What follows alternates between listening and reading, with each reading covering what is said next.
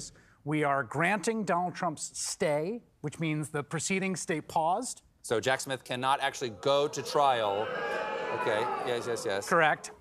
So that yes, you're you're reacting the way that that I would imagine uh, that you would react. Yeah. And we're going to take up arguments Okay. on April 22nd, seven weeks from now, Wow.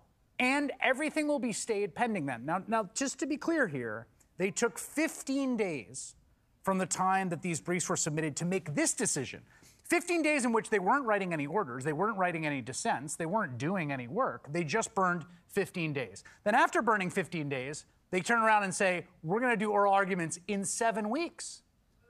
That's nine weeks that they have taken off the calendar. So this really seems like they're doing him a solid because what he wants more than anything else is just to burn out the clock so the trials don't happen, regardless of what the ruling is. That is correct. The, the, there are the, from the moment the indictments were announced, uh, and particularly this one, which I think is the most important for a bunch of different reasons. Yes, I think we all deserve to know whether the President of the United States engaged in an insurrection against his own government if he wants to be president again. I think that's a very reasonable position. Yes. Not only that, I will even say, I- and I, I really mean this truth, truthfully. There's one sort of level at a kind of like partisan perspective of, you know, I personally think Donald Trump is bad and unfit for office, and I think, you know, he should stand trial. Yeah. American voters actually deserve the knowledge in either direction. If the man is acquitted, if he's found not guilty of an incredibly grave crime, American voters deserve to know that as well. One way or the other, the American public is owed, as a fundamental public interest, as a democratic self interest, to know whether in a court of law judged by a jury of his peers under full constitutional due process, the man is guilty or not of the gravest political crime of any man in history since the Civil War. Ja, het Hoge Rechtshof besluit om te kijken of Trump immuun is. En wat ze ook beslissen, de belangrijkste uitkomst is, je hoort dat net ook al, de zaak rondom 6 januari gaat vertraging opleveren. En dat is dan weer goed nieuws voor Trump. Ja, het fragment wat je net hoorde kwam uit eh, eh, de Late Night Show van Stephen Colbert op CBS. En te gast daarbij was Chris Hayes, een eh, commentator van MSNBC. Dus een linksavondje, en dat hoorde je ook wel, eh, het publiek, eh, aan de hand van hoe het publiek reageerde. Eh, maar dat maakt niet uit. Eh, linkse mensen kunnen net als rechtse mensen soms hele zinnige dingen zeggen. En deze Chris Hayes, ik vind hem zelf altijd een beetje een... ja, hij is zo duidelijk eh, van zijn eigen eh, mening dat ik zijn show op MSNBC niet graag kijk. Ik, dan heb ik echt het gevoel dat ik naar propaganda zit te kijken. Eh, dus dat doe ik niet vaak. Alleen soms heeft hij wel goede analyses. En dit was een goede analyse, vond ik, die hij eh, bij Stephen Colbert gaf. Omdat hij terecht zei, ja, wat er ook uitkomt. de zaak gaat vertraging oplopen. Dus even samenvattend. Trump heeft gevraagd aan het Hoge Rechtshof. ik vind dat ik immuun ben voor de acties die ik eh, ten tijde van mijn presidentschap ondernam. En dus kan ik niet vervolgd worden voor wat er op 6 januari is gebeurd. En trouwens, ik heb ook helemaal geen opstand eh, veroorzaakt. Maar al zou het zo zijn, eh, kan ik daar niet voor veroordeeld worden. Ik ben immuun.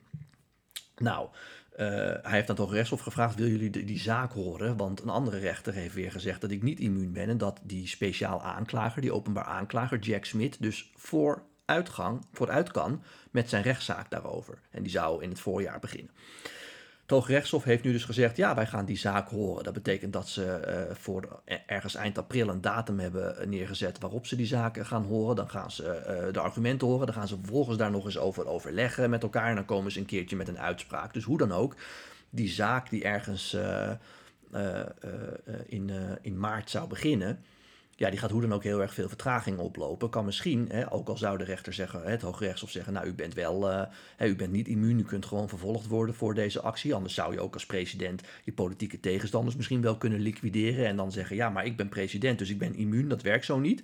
Stel, ze zouden dat zeggen, ja, dan nog gaat die zaak dus heel erg laat pas van start. En omdat die zaak over 6 januari ehm, de enige zaak was waarvan ik echt dacht, hè, die, eh, waar Trump echt voor veroordeeld kan worden en waar mogelijk gevangenisstraffen op staan, die voor de verkiezingen eh, plaats zou kunnen vinden. Ja, is dat natuurlijk heel erg eh, goed nieuws voor Trump. Want daarmee eh, lijkt de kans groot dat geen enkele van die grote zaken, waarbij hij mogelijk een gevangenisstraf opgelegd zou krijgen, dat hij het uh, gaan halen voor de verkiezingen. Ik zie dat niet met deze zaak gebeuren dus, want dan moet het allemaal heel snel van de zomer nog gebeuren. Het kan, maar het was al een krappe deadline. Ik zie dat nu helemaal niet meer gebeuren. Um, vervolgens had je die zaak nog in Georgia. Uh, die zou eventueel wel nog voor de verkiezingen uh, uh, plaats hebben kunnen vinden. Maar ook daar is een, sprake van vertraging. Daar heb ik ook een hele podcast aan kunnen wijden. Heb ik nog niet gedaan, omdat er gewoon te veel speelt. Maar had ik ook kunnen doen, omdat de openbaar aanklaagster daar weer een relatie zou hebben met iemand die zij had gevraagd om uh, onderzoek te doen naar Trump. Nou, uh, we hebben kunnen genieten op de Amerikaanse televisie van heerlijke televisiebeelden. waarin zij moest toegeven dat ze hem heel veel geld had betaald. tonnen om dat allemaal te doen. Dat ze ook inderdaad samen naar de Caribbean waren geweest. maar dat dat niet daarvan betaald was. En ja, ze heeft hem ook terugbetaald. maar dat heeft ze met cash gedaan. Want ze heeft alleen maar cash in huis. Allemaal van dat soort dingen. Je begrijpt, Fox News is daar heel blij mee met die rechtszaak. Niet alleen vanwege de kijkcijfers, maar ook omdat die hele zaak daarmee in discrediet wordt gebracht. Um, zo zijn er allerlei rechtszaken tegen Trump die vertraging oplopen. Deze zaak van Jack Smith over de 6 januari uh, opstand natuurlijk ook. Ja, en uh, uh, Chris Hayes maakt dus ook een goed punt als hij zegt van ja, dit is bij uitstek de zaak waarvan je graag wilt dat hij voor de verkiezingen wordt behandeld. Want we kiezen mogelijk Trump opnieuw als president. We hebben in ieder geval hem op het keuzemenu staan. Dan wil je toch weten, heeft hij ooit um, uh, gepoogd om een opstand uh, te veroorzaken, hè, op wat voor manier dan ook. Andere zaken over die geheime documenten, daarvan zou je natuurlijk hetzelfde kunnen zeggen. Ik zou wel eens willen weten, hè, kun je als Amerikaanse kiezer zeggen of de, de, de, degene die op het stembiljet staat wel met uh, staatsgevoelige, staatsgeheime informatie om kan gaan. Dat zou ik ook wel willen weten. en het feit dat die twee zaken waarschijnlijk niet voor de verkiezingen behandeld worden. Ja, en als Trump wint, überhaupt niet behandeld worden. Want dan kan Trump zeggen, weet je wat, ik uh, geef mezelf gewoon een pardon. En, uh, of ik geef mijn minister van Justitie opdracht om deze zaken ongedaan te maken. Ja, uh, maakt allemaal de kans dat Trump dus nog ooit een veroordeling gaat zien voor die zaken heel erg klein. Ja, en een ander aspect wat ook belangrijk is, naar aanleiding van die zaak omtrent 6 januari, die nu dus vertraagd gaat worden, is dat er natuurlijk ook nog al die zaken dienen in de verschillende staten. Illinois is daar vandaag bijgekomen. Die zeggen, ja, Trump zou eigenlijk niet op het stembiljet mogen staan, omdat hij een uh, uh, opstand heeft uh, veroorzaakt, hè, dat hij een insurrection heeft veroorzaakt.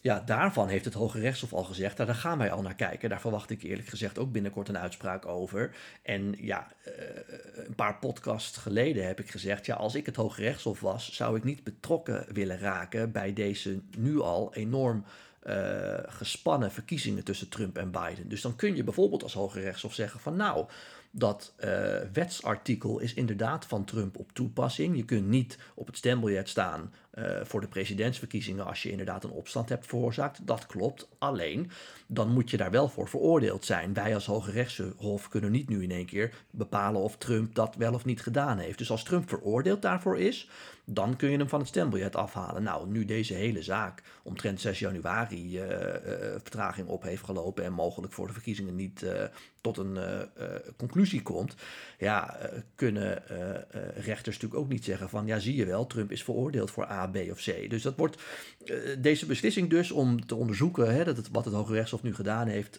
of Trump inderdaad immuun is of niet. Dat lijkt dus een klein detail, maar heeft dus tal van gevolgen.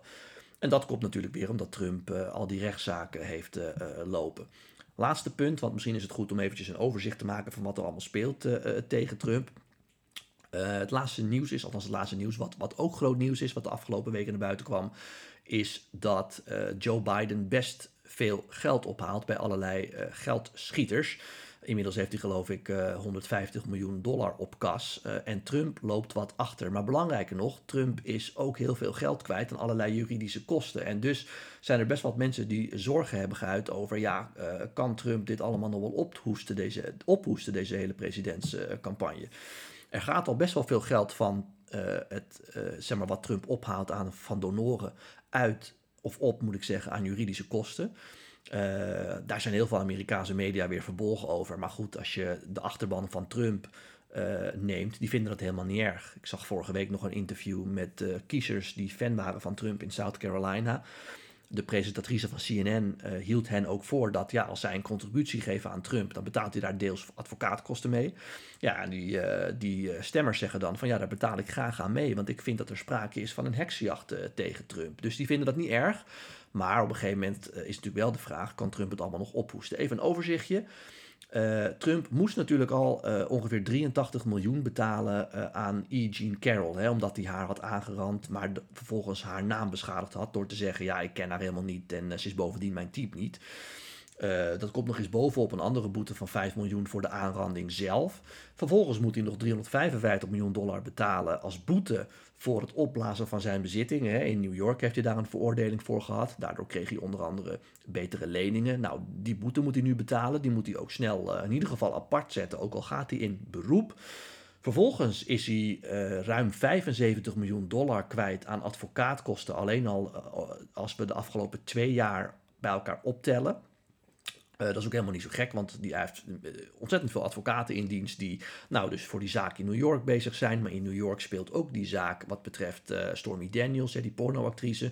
In New York speelde ook die zaak over E. Jean Carroll. Dan heb je nog in Georgia de zaak over de ge mogelijk gestolen of de poging tot het stelen van die verkiezingen. Dan heb je de zaak over 6 januari, waar al een en ander voorbereidend werk voor moet gebeuren. Je hebt de zaak over de geheime documenten. Ja, dan kom je heel makkelijk aan miljoenen aan advocaatkosten als je dat maar uitspreidt over eh, een lange periode. En dat is bij Trump natuurlijk ook het geval. Vervolgens is hij her en der nog uh, uh, veroordeeld tot het betalen van diverse boetes. Loopt ook op tot 5 miljoen. Dus we zitten tegen de 600 miljoen dollar aan uitgaven aan. En ja, die boetes, daarvan kun je niet zeggen, die trek ik eventjes uit mijn campagnebudget. Dat mag dan weer niet. Dus of je, je moet een hele rijke geldschieter of een aantal rijke geldschieters vinden die jou eventjes een grote lening geven. Ja, of je moet dat zelf ophoesten. Nou ja, Kortom, het speelt allemaal, er speelt allemaal heel veel natuurlijk rondom Trump, maar door het zo op een rij te, op een rij te zetten, begrijp je uh, misschien beter, dat is mijn doel met deze podcast nu, dat zo een kleine beslissing, wat een klein nieuwsberichtje in Nederland is, hè, van nou, Hoge Rechtshof kijkt naar immuniteit Trump, dat dat dus verstrekkende gevolgen heeft op tal van terreinen uh, voor Trump. Dus vandaar even weer een update uh, in het kader van uh, nou, updates die ik vaker geef. Uh, de zogenaamde Trump achter tralies update. En dit is de zevende volgens mij alweer. Goed, tot zover wat mij opviel. dan aan jullie vragen die jullie weer keurig hebben ingestuurd via Twitter, Instagram en LinkedIn. Ja, ik heb ze hier voor mij. Even kijken. Een vraag onder andere van, even kijken, van Matthijs. Ja, ik had op Instagram had ik een berichtje geplaatst over een soort uh, stadje in Wyoming. Een soort echte cowboystad met mooie muziek erbij. En daar zou ik inderdaad graag willen wonen. En Matthijs reageerde erop en die zei van, zou je daar kunnen wonen? En zo, ja, waar? lijkt me een leuke vraag voor in de podcast. Nou, Matthijs, dat is het zeker. En ik gaf het antwoord dus eigenlijk al, Wyoming. Wyoming is by far, vind ik, de mooiste staat in de Verenigde Staten. Echt een cowboy-staat. Heel veel ranchers, maar er wonen heel veel rijke ranchers. Ziet er ook allemaal prachtig uit. Het is erg conservatief, dat wel, maar uh, uh, dat heeft ook wel weer zijn charme, vind ik. Uh, het is ook heel erg dicht bij Yellowstone National Park. Sterker nog, een deel van Yellowstone National Park zit in Wyoming. Het andere deel zit deels in Montana. Ja, daar zou ik zeker kunnen wonen. Dat vind ik echt fantastisch. Bart, die zegt: Ik zie op sociale media veel voorbij komen van RFK Jr. Kun je in een podcast misschien toelichten hoeveel of weinig kans hij maakt? Ja, Bart, dat ga ik doen. Ga ik niet nu doen, want ik denk dat ik een van mijn volgende podcasts uh, ga wijden aan RFK, maar ook aan andere kandidaten van derde, vierde en vijfde partijen die meedoen. Uh, omdat, ja, zeker als volgende week Super Tuesday is geweest, dan gaan we naar uh, echt die tweestrijd Trump en Biden toe. En dan vind ik ook dat het tijd is om eventjes wat uh, te zeggen over uh, nou ja, de andere kandidaten die nog meedoen en hoe dat werkt. ben, je nou nu, ben je daar nou nu al benieuwd naar, dan moet je even een podcast terugluisteren van vorig jaar die over Ross Perot gaat. Daarin leg ik dat ook uit. En trouwens, in mijn theatershow doe ik dat ook, maar goed... ik maak al zoveel reclame voor de theatershow dat, hè, dat het duidelijk is dat jullie daar tickets voor kunnen kopen. Tot slot nog een klein dingetje. Ik kreeg wat opmerkingen naar aanleiding van de vorige podcast dat de laatste drie minuten daar geluidloos waren. Ja, dat klopt. Je hebt geen informatie gemist. Het was puur dat uh, de apparatuur er drie minuten bij, uh, op, ja, bij opnam, zal ik maar zeggen, terwijl dat helemaal niet nodig was. Dus de podcast in zijn geheel staat gewoon online, maar met dus drie minuten eh, geen geluid. En daarom was overigens de podcast niet 15 minuten, maar 18 minuten. Dus ik probeer me echt aan het kwartier te houden. En daarom moet ik nu ook alweer afronden. Ik heb nog vragen staan, maar die neem ik weer mee in de volgende podcast. Heb jij nou een vraag? Stuur die dan op, want dan kan ik die in de volgende podcast weer beantwoorden. Tot zover, tot dan.